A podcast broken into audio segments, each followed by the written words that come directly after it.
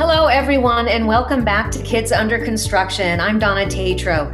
Today, we're focusing on the helpers during COVID 19. Look for the helpers.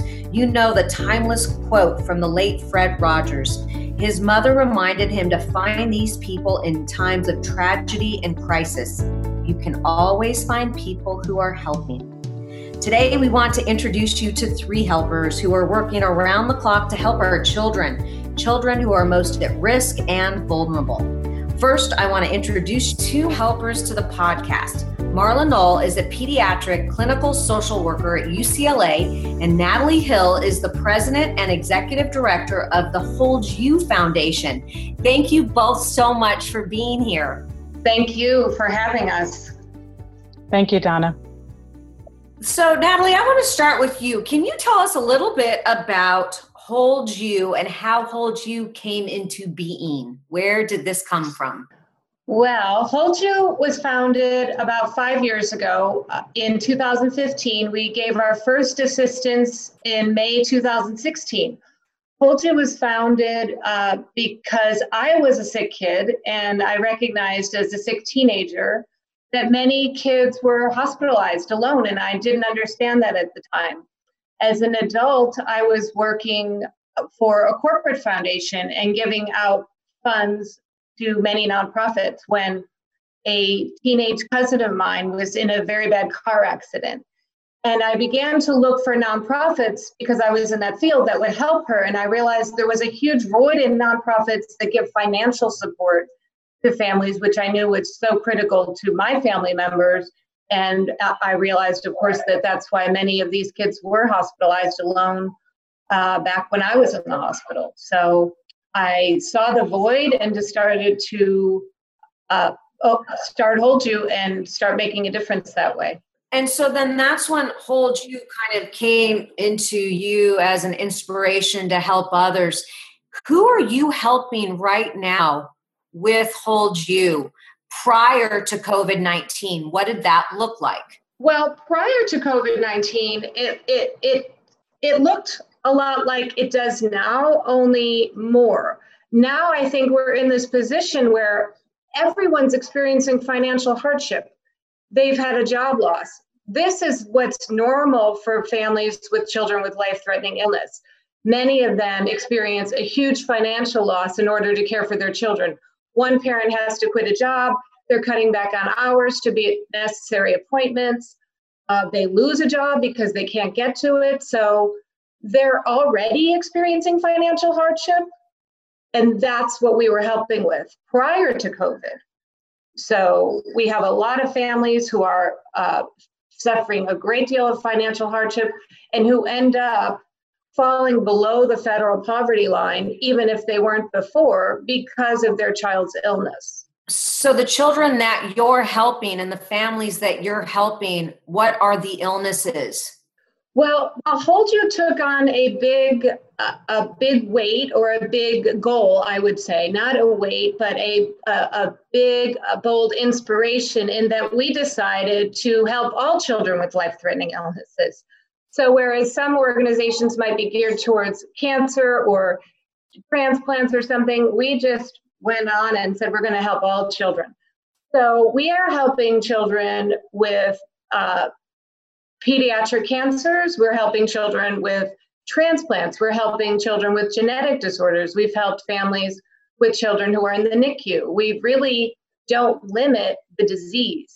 So, we are helping all families. And so then COVID 19 happened, and you're helping all of these children, and now you're seeing even more job loss, even more anxiety and need. Tell us a little bit more about what this need is now. Well, now now we're seeing families with no income. So whereas you had a family with a little bit of income, we're seeing families with no income. We've seen a dramatic rise and the amount of families needing food and gas. So I think that families are are suffering greatly in the COVID pandemic uh, without any resources, and and and many of the resources that we see might be available. I know I have a family member who applied for unemployment four weeks ago and has still not received it. So what we do is we bring immediate assistance. That's really amazing work. Now, Natalie, I know that you and Marla work in conjunction. And Marla, you are there on the front lines working with these families. What does this look like for you right now with COVID 19? You're not able to actually see these people in person anymore. Talk about what you're doing, how it's changed for you.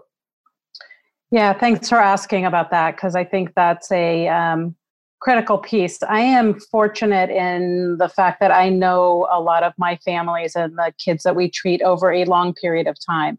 So, treatments for pediatric cancer tend to be more on the terms of year, a year uh, or longer. Um, so, I have that fortunate um, situation where I have a long-standing relationship with families. Um, so, being able to still speak to them, still support them by phone or by video chat has worked quite well over the past month that we've been in in um, more isolation.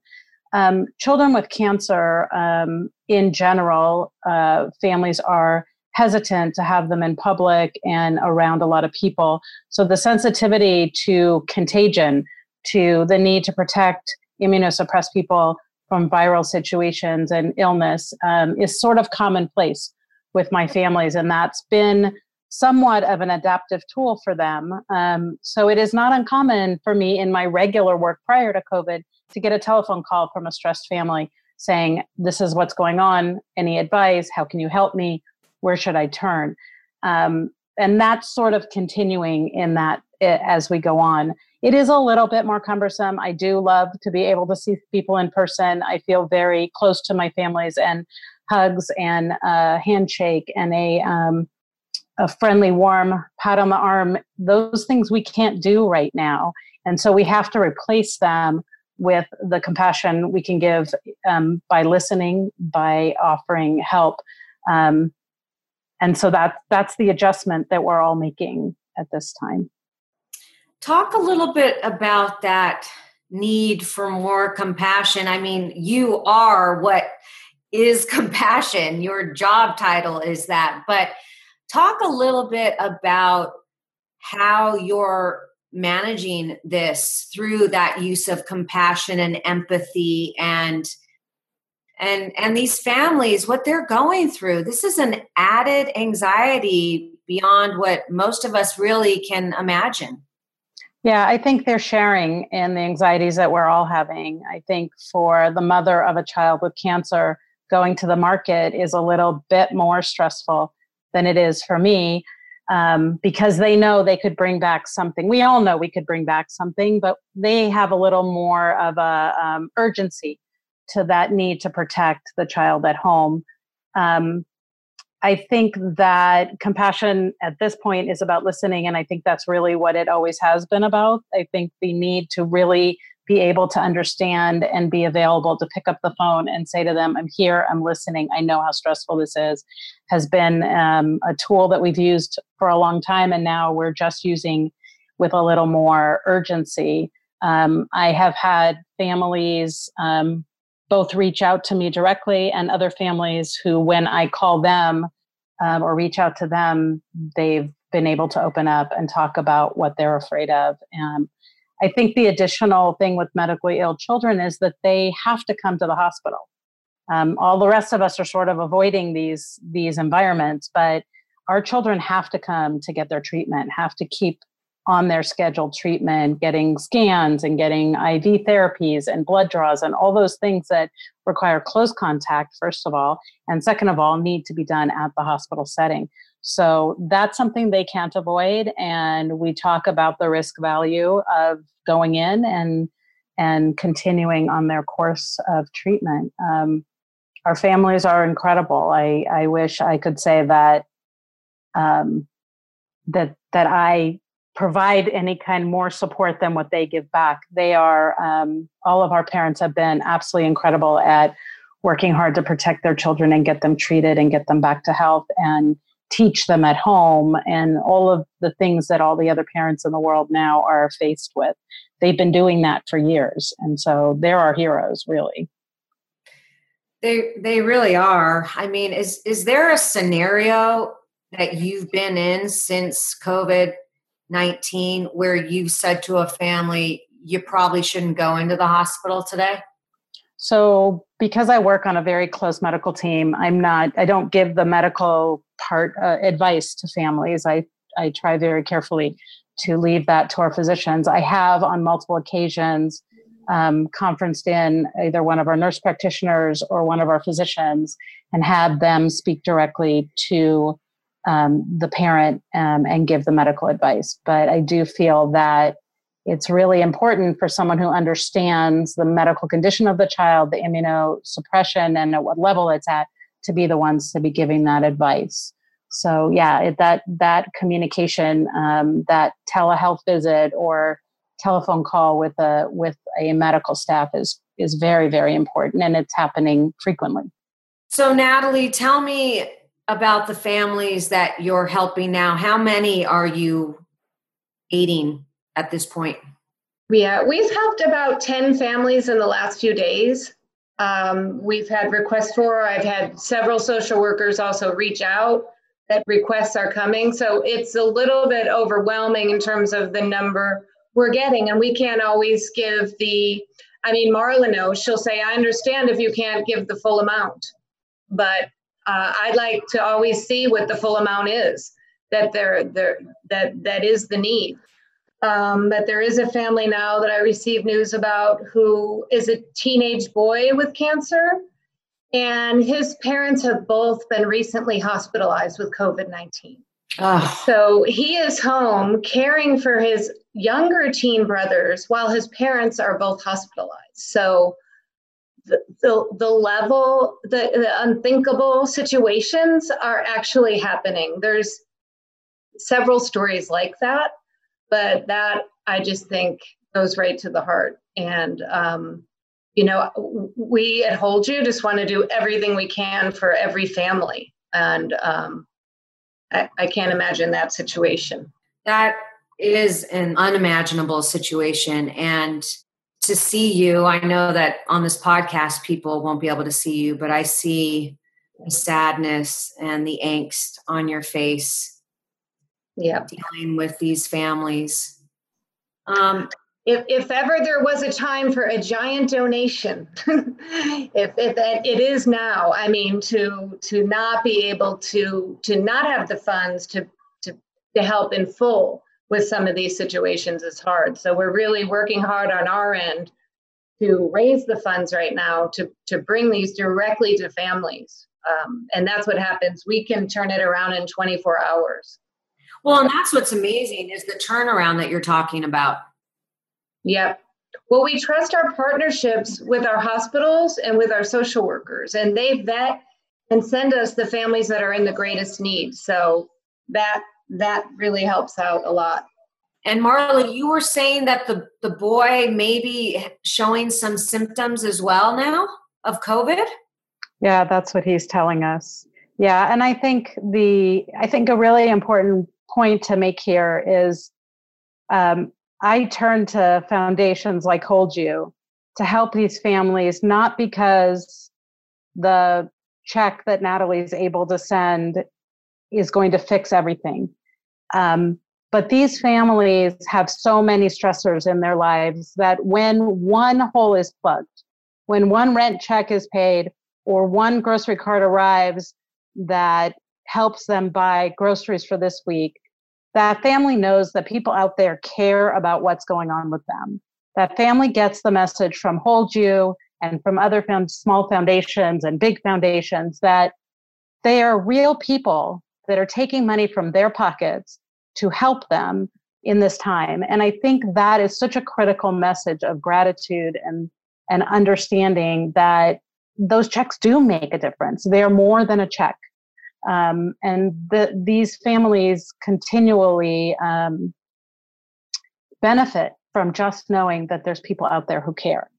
Yeah. I love hearing that explanation because I do think that when people send money, they aren't able to really connect that. So for you to be able to kind of connect the dots on that and to say, no, specifically, this is going to rent, specifically, this is going to heating, this is going to food for the week.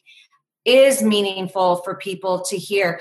I have a question for you. You must have a very difficult time selecting the families that you then pass on to Hold You or to other nonprofits.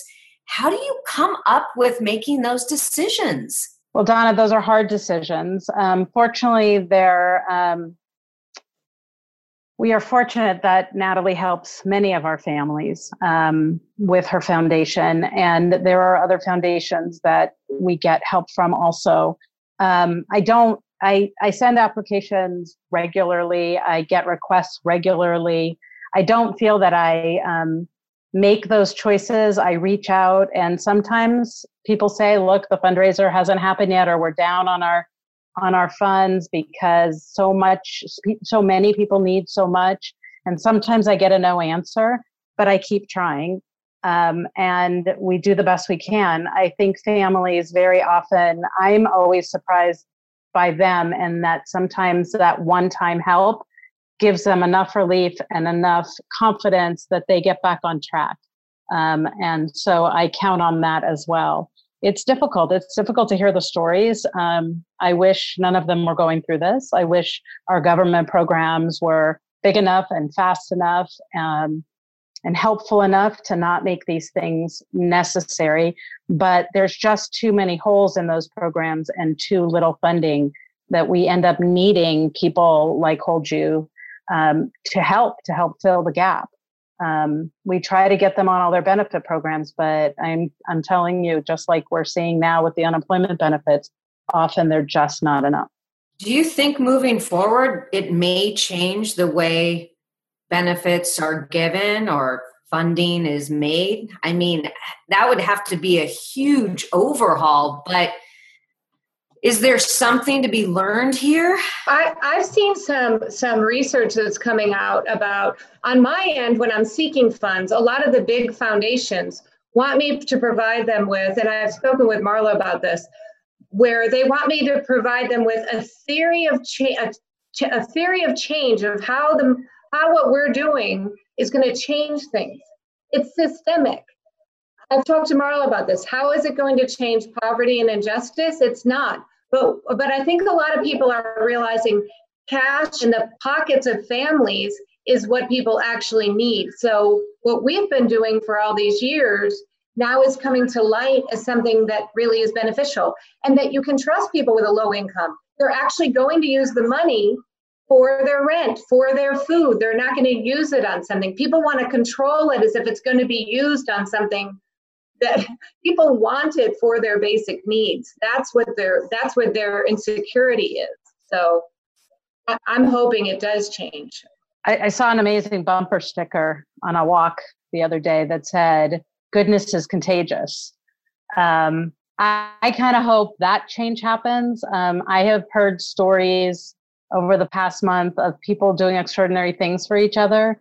I think larger scale governmental change is slow and I don't put a lot of faith in it, but I put a ton of my faith in um, the help that comes person to person, the goodness that's out there, um, and the goodness I've seen even in the past month where people are helping other people um, get through crisis. Um, so I think if there's change, it's going to be all of us learning the lesson of the need to be there for each other um, both friends, it's even the amount of people reaching out to each other, people they haven't talked to in a while, reaching out, how are you? What's going on?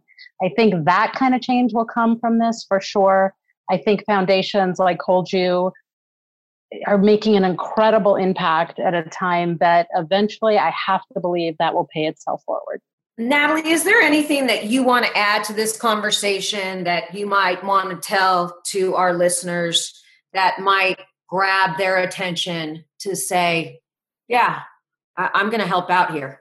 I can do this. Well, I mean, back to what Marla's point about, you know, the fact that this does give physical relief for, for food insecurity and energy and housing, uh, that does make an immediate impact. I agree that that message of you're not alone is so valuable. It provides a big emotional relief to know that you're not alone that you you are involved in a community that cares so I would say to anyone listening who wants to be a part of that community that cares, reach out, get involved. We're doing a fundraiser on June 14th. We've started to do it now. We're having, we normally do a cycling, spin cycling fundraiser. And since we can't do that, we're calling it the June Jam. And we're, we're having people pick their favorite exercise jam and start a fundraising page and, and come together on June 14th to do an exercise, an exercise challenge for our families. So uh, we've gotten rolling with that, and we're we're hoping to raise big money to support our families by coming together with that event. That sounds so great. And Marla, I wanted to ask you one question about the at-risk children who are being abused and who you are working with as well and who really have no relief now that they're not in school um, and having teachers report this. Talk about this a little bit. Yeah, Donna, unfortunately, it's uh, something that we are, many of us are very concerned about. I do work with the uh, suspected child abuse and neglect team at UCLA and have for many years.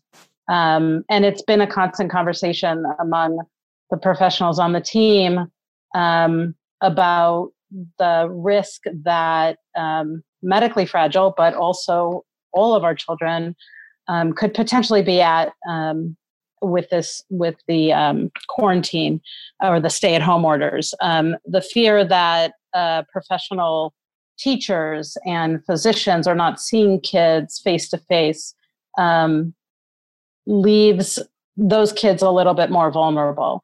The biggest reporters of um, of abuse uh, to, to children protective services um, are teachers actually and they are the ones that notice changes in the kids that they see every day um, that those those face-to-face contacts are lost during this time um, the frustrations of all of the um, pro- psychosocial problems that are happening um, to our families loss of job um, quarantine in close quarters fear of what's going to happen in the future all raises stress so, yes, I think that our kids are at more risk. Um, our hope is that it will not um, come, uh, we will not hear horrible stories, um, but we are trying our best to, especially in the medical field, doing things like telehealth visits um, where we actually see the children.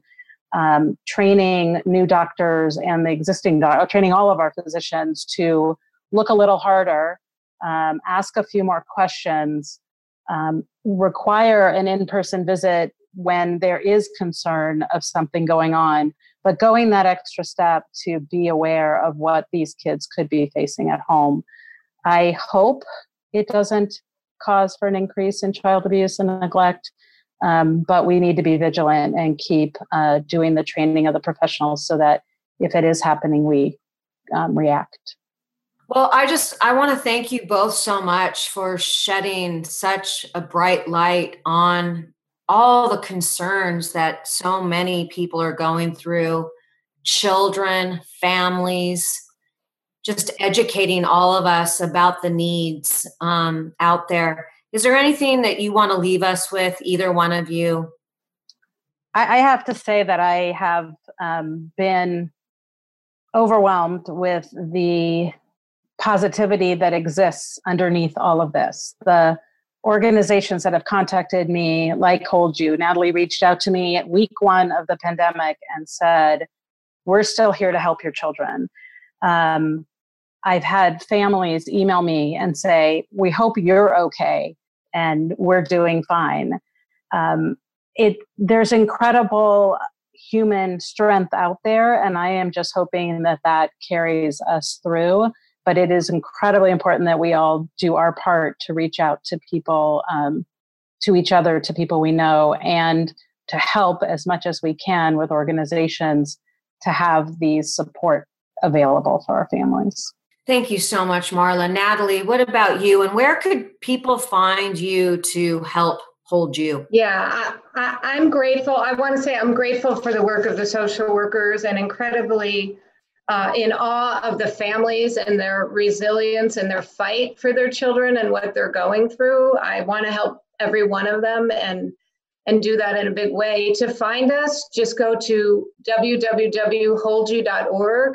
You can make a donation there or you can join our June Jam fundraiser. I know a lot of people out there are going to be moving that day anyway, doing some exercise. So I would say, why not give your exercise a little more meaning on that one day on June 14th and come do some exercise for the children that we're helping, for the families, um, to let them know they're not alone and they're a part of a community that cares. So I, am grateful for this opportunity and um, grateful for everyone on the front lines right now. Thank you so much, Natalie and Marla. It was such a good conversation, and I really appreciate all you're doing for children, families, and our community. Thank you so much. Thank, Thank you, Donna.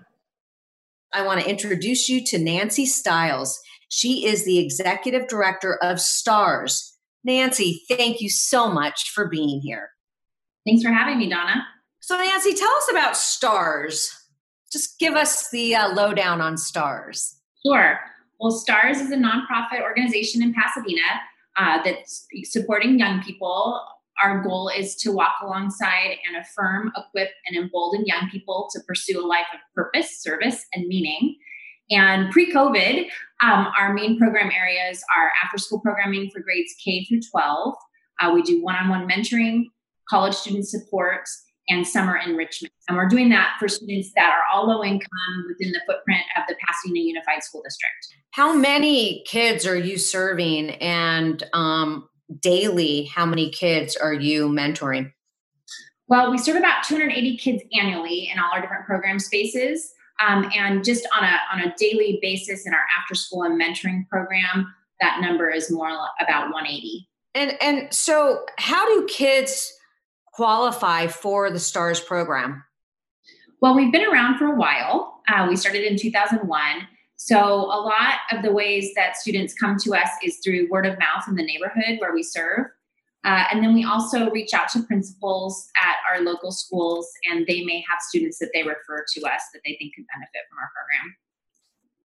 And so the program, as it was, was helping all of these students and then COVID 19 happened and you had to see a shift. What are you doing now with these students and families? Well, as soon as we realized we had to close our doors uh, for in person programming, we took the time to make sure we surveyed all our families to find out what their greatest needs were.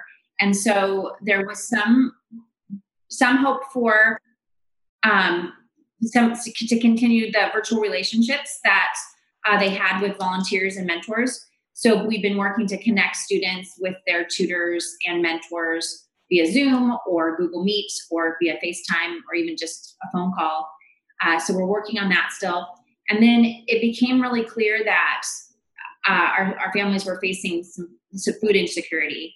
Uh, about 85% of the parents in our program have lost their jobs or are facing reduced hours due to COVID. And so uh, we've been gathering donations and then distributing them through one of our after school program sites. And so when we, we two weeks ago, we started to do a full grocery distribute, distribution. So uh, our staff puts together a, a meal plan for the week, and then we work with a local catering company to order that food in bulk. And then volunteers in our building break that down into family size portions, and our families come by the, the building and pick that up. And so these families are are these um, essential workers that have lost their jobs? Can you kind of give us a little bit of a landscape of what these families look like? Most of the families are in the service industry, so they're working in restaurants or they're cleaning homes, uh, things like things like that, and that's why they're reduced. They're they're facing job loss, reduced hours. Are you feeling a lot of anxiety from these parents and kids? What are you seeing beyond the food insecurity that is very difficult for this really vulnerable population? Yeah, you know, Donna, it's actually really interesting because I see incredible resilience in the families that we work with. So, as much as they're concerned about making sure that they can still feed their families, there's also this deep gratitude uh, that they're safe and that they have all this time together. Our families work really hard. So, to be off work and home with their kids uh, they actually see as a blessing as well. Uh, and now they're so grateful that we're able to get high quality food for them uh, and that they can then cook at home. Um, so I'm watching actually this incredible um, optimism and uh, you know they're handling the crisis pretty well are the children um, is there this digital divide that's really difficult for them to continue their learning? Of course what's most important really is for them to get food in their stomachs number one the basic needs. But then beyond that because you're able to get them this is there this huge digital divide that is really going to push them back? Yes i'm sure you're hearing about it all over la county um, but we are definitely seeing it here in pasadena so our school district does a one-to-one. Uh, every student has a Chromebook um, program, so all of our students should have the equipment they need in the home. Uh, the problem is some of those machines aren't working, and so we've had to step in uh, with some of our staff uh, to help with the technology, make sure that they have a working a working Chromebook. And then, of course, a lot of our families did, didn't have home Wi-Fi before this all happened. So there's opportunities through the school district for that to happen, uh, but it's been it's been slow, and uh, we've had to really help our families get up and running on the technology. Um, and then on the flip side, we have older volunteers. So sometimes helping our older volunteers access the technology so that they can talk to these young students um, has been an issue as well. Wow, that seems like that could be challenging. What about is there um, a language barrier here? Definitely. Yes. Most of our families are Spanish speaking. And so that's been an issue for them to connect with the school sites. Um, so some teachers are bilingual and are able to communicate with the families, and other ones aren't. And that has been another place that some of our bilingual staff members have, have helped our parents connect with the schools. Um, the other piece, the, the, the, students that we're the most concerned about and have um, put some energy around in terms of a reading task force is our emerging readers. So the second and third graders that are still in that stage of, of learning to read. So how are you trying to combat that? What are you doing? So our reading task force is is uh, has spent time in our library at our after school program site and is pulling the appropriate book titles for each student, and that's in that um, that's in that range, second and third grade. And now, since our families are coming to pick up food at our location, we're putting a special reading care package together for each student of some, some titles that are right at their reading level and sending those home with those students. And then the goal is uh, starting this next week, we'll see how it works, to have a volunteer connect with them over FaceTime or Zoom and be able to actually read that book together. That's awesome. I really love that. I mean, and that is getting back to the basics. I mean, learning is learning is learning. And when you're reading, you're learning. And if you're learning to read, it's all happening. So it sounds like you're really doing some individualized learning with these kids. That's the goal. And then the other goal is we're just going to continue it through the summer months since summer is often a time where we see that summer learning loss, uh, especially now during COVID, if however long this quarantine lasts. Um, we're going to try to keep up that reading and then also add some other enrichment activities in um, for our students. Um, so we've brainstormed a bunch of them. Um, we often do a rocket class in one of our after school programs. And so we're thinking we could send all the rocket materials home and have a, have a volunteer help them over Zoom build that rocket. And then once we can all be back out in the world, we can launch those rockets together. Yeah, that sounds like a really cool plan. Now, you talk about the summer slide that we all kids go through, even if they haven't been impacted by um, having to be at home. How do you think this is going to look for kids? It's almost as if they have a double summer slide with COVID. I, am really concerned. And uh, I'm not sure if you saw the latest um, NPR article today, but they're really looking at um, a modified way that school's going to come back even in the fall. Uh, so I think this is unprecedented, and we're going to see the long term effects of this on kids' learning. So tell me a little bit about what you're feeling daily as you work with individual kids and families. What's your spirits like? Are you getting through this okay? I think every day is different, Donna. so I, I'm um, like I mentioned before, it's one of the most encouraging parts is to see how strong our families are. uh, one of my favorite stories so far from this whole experience was uh, one of my older mentors called me and said uh, she'd been mentoring her girls. She has three girls that she's in relationship with. She'd been mentoring them for about 12 years. So they're in college now, and they have been getting supplies and delivering them to the mentor because she's in the risk group. Uh, and I thought, what a beautiful full circle picture that here's these here's these ladies that our mentor has poured into over 12 years, and they're now taking care of her during this crisis. So those are the stories that keep encouraging me and, and, and keep me going. Um, it's also every day I feel like pr- presents a new challenge that we're trying to solve. Um, so all this food distribution, uh, we've been on a huge learning curve for that, and then all the technological issues um, to connect students and volunteers. We're constantly um, trying to troubleshoot that and learn how to best serve students. So even as we think about summer months and and what we'll be able to put into place, um, every day I feel like presents a new challenge right now. Yeah, that's interesting that you talk about food distribution. I have a very tiny little nonprofit called Caring Counts, mm. and we're actually trying to feed families at one particular school in LA Unified. And we've been able to feed about 55 to 100 families each Saturday for the last two Saturdays. But it is challenging. Do you have any tips for people who are just these little engine that could yeah. to distribute food because if you're having this learning curve here what would you recommend to people?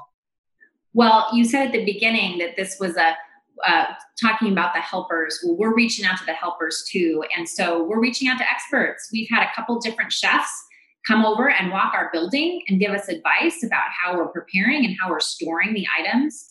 Um, we've had um, amazing donor response. So there's things we've had to do to our building to make things food safe. So we've bought a bunch of commercial counters um, so that we can be preparing food. We're vacuum packing things.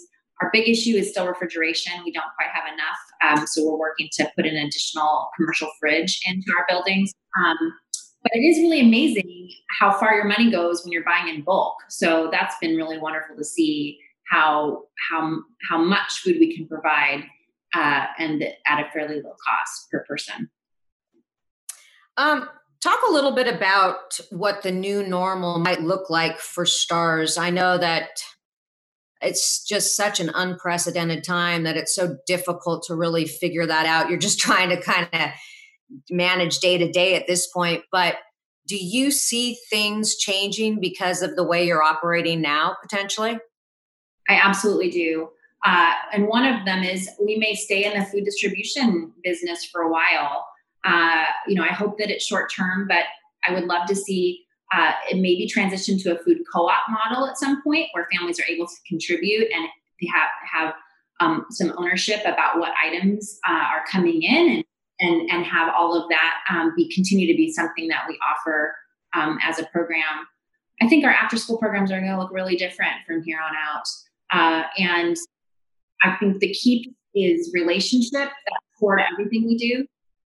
So how do we keep relationships strong with new procedures in place? That will be the that will be the conversation that we're starting to have um, in terms of how we reopen um, when and if we can in the fall. What's interesting about this too is I've been talking to a lot of different people and organizations about how the role of the parent may change due to this pandemic. And with your group of parents because they are both working parents, long hours, and now they're at home with their kids. Do you think that, you know, there's some, of course, it's a negative situation, but like you had mentioned before, there's a lot of positive angles here. And do you think your role may be in some kind of parent education um, with these families potentially? Absolutely it's been a it's been a, a, focus of ours for a while to help equip our parents to be advocates for their own kids in, at the school locations. And they're and they're forced to take more ownership of the educational experience um, during this time. And so i think that's going to be an ongoing training that we will continue to equip equip parents with so that they can um, continue to advocate for their kids and and and help them with their educational journey Can you share anything with us that maybe I haven't asked you that you think is important for people to know? I think that we are all struggling to some degree during this pandemic. We don't know what it's going to bring. We don't know how long we're going to be living like this. We don't know uh, how this is going to affect our families in our future. But I think a key thing to remember is that those that are vulnerable around us, those that face food insecurity, that those that don't have the technolo- technological tools to do the online learning that uh, that is now a way of life for all of us, and those that are in close quarters, um, if we can come alongside and help others during this time with the resources we have. Well, thank you so much for all of your work for children and these families and it's been so nice to talk to you and to learn all about what you're doing at STARS. If people want to help you, what can they do? Where can they go? Who should they contact? I love it. Thank you. Um, our website is gostars.org, G O S T A R S.org. And we update that regularly with uh, our newest list of needs, things we, we are collecting to distribute to families. Um, you can also give and support the organization there. Or if you're in Pasadena or nearby, there's also a way to volunteer with us as well. Well, thank you so much, Nancy. It was so great to talk to you. I really appreciate you and good luck with all that you're doing. Thank you, Donna. Now, I want to leave you with something that is really important to remember. You don't have to help hundreds of people to be a helper. Changing one life for even one moment is being a helper. I tell my kids this not only to encourage them to be helpers in the world, but to give them the power to be helpers. And I'll leave you with this one amazing example. This is a letter that New York's Governor Andrew Cuomo shared at one of his press conferences. He received it from a man in his 70s who lives in Kansas. Quote, Dear Mr. Cuomo, I seriously doubt that you will ever read this letter, as I know you are busy beyond belief with the disaster that has befallen our country. I am a retired farmer, hunkered down in northeast Kansas with my wife, who only has one lung, and occasional problems with her remaining lung. She also has diabetes. We are in our 70s now, and frankly, I'm afraid for her. Enclosed, Find a solitary N95 mask left over from my farming days. It has never been used. If you could, will you please give this mask to a nurse or doctor in your state? I have kept four masks for my immediate family. Please keep doing what you're doing so well. Sincerely, Dennis and Sherry. End quote. All I can say to that is wow. Helpers really are everywhere in this world.